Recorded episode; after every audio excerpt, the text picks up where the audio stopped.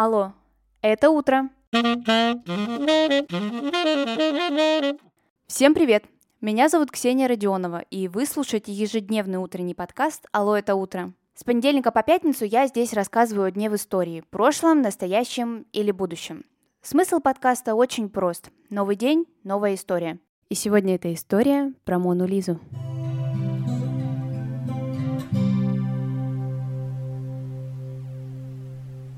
Наверное, одна из самых знаменитых картин в мире – это «Мона Лиза» Леонардо да Винчи.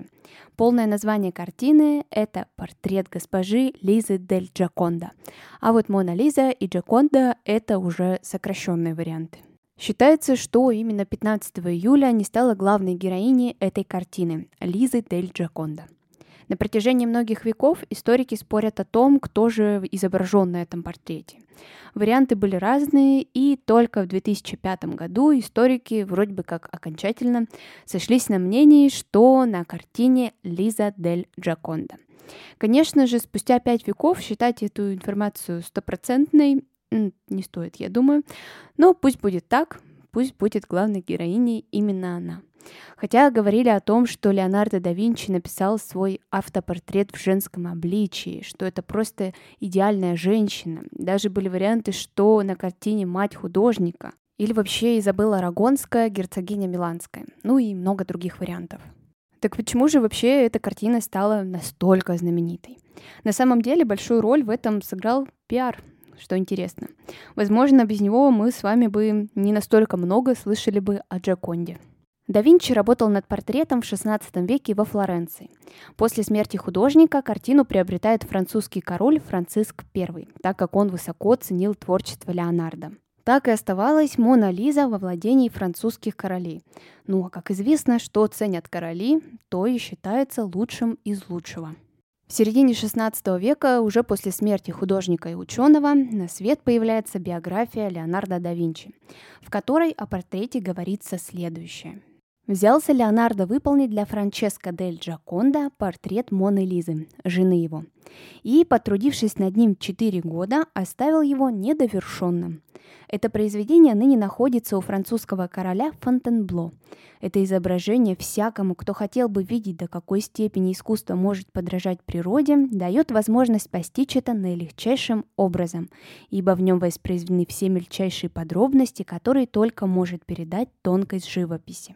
Поэтому глаза имеют тот блеск и ту влажность, какие обычно видны у живого человека, а вокруг них переданы все те красноватые отцветы и волоски, которые поддаются изображению лишь при величайшей тонкости мастерства.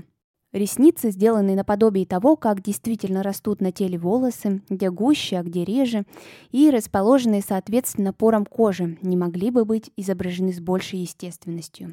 Нос со своими прелестными отверстиями, розоватыми и нежными, кажется живым.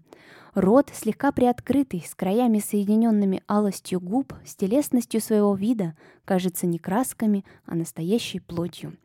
В углублении шеи при внимательном взгляде можно видеть биение пульса.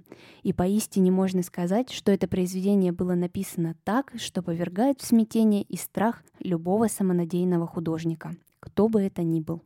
Такое вот привлекательное описание Моны Лизы.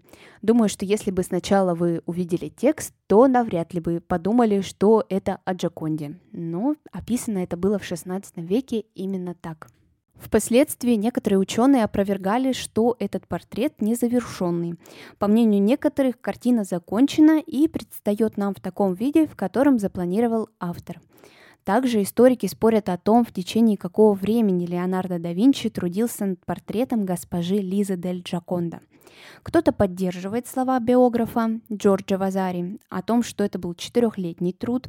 Кто-то говорит, что работа была завершена раньше, а кто-то вообще считает, что Леонардо создавал Мону Лизу около 10 лет. Еще интересное событие, которое произошло достаточно близко к нам, после которого Мона Лиза стала безумно знаменита. В 1911 году Лувр, один из известнейших музеев мира, решили ограбить. Джаконду вынес из Лувра сотрудник музея Винченцо Перуджа. Он как раз там работал, и никаких подозрений он совершенно не вызывал. Казалось, что человек просто вышел с работы, пошел домой, а на самом деле у него под пиджаком было великое творение человечества. Сам грабитель был итальянского происхождения, и считается, что он пытался вернуть картину на историческую родину. Не хотел, чтобы Мона Лиза жила во Франции. Хотелось домой ее вернуть. Мону Лизу искали два года, но потом, конечно же, нашли и вернули в Лувр. Но в Италии тоже проходили некоторые выставки, чтобы родину Джаконда все-таки посмотрела. С 2005 года и по настоящий момент картина находится в Лувре, но уже под пуленепробиваемым стеклом, потому что всяких интересных людей на свете остается много. Вдруг кто что захочет с ней сделать. А покушения на нее, конечно же, были, и последнее аж в 2022 году. Человек кинул в нее тортом. Зачем, не знаю, видимо, ему так очень захотелось. Сейчас, если вы захотите посмотреть на эту картину, то вам придется отправиться в Париж и выстоять огромную очередь, потому что у Мона Лизы всегда толпы людей.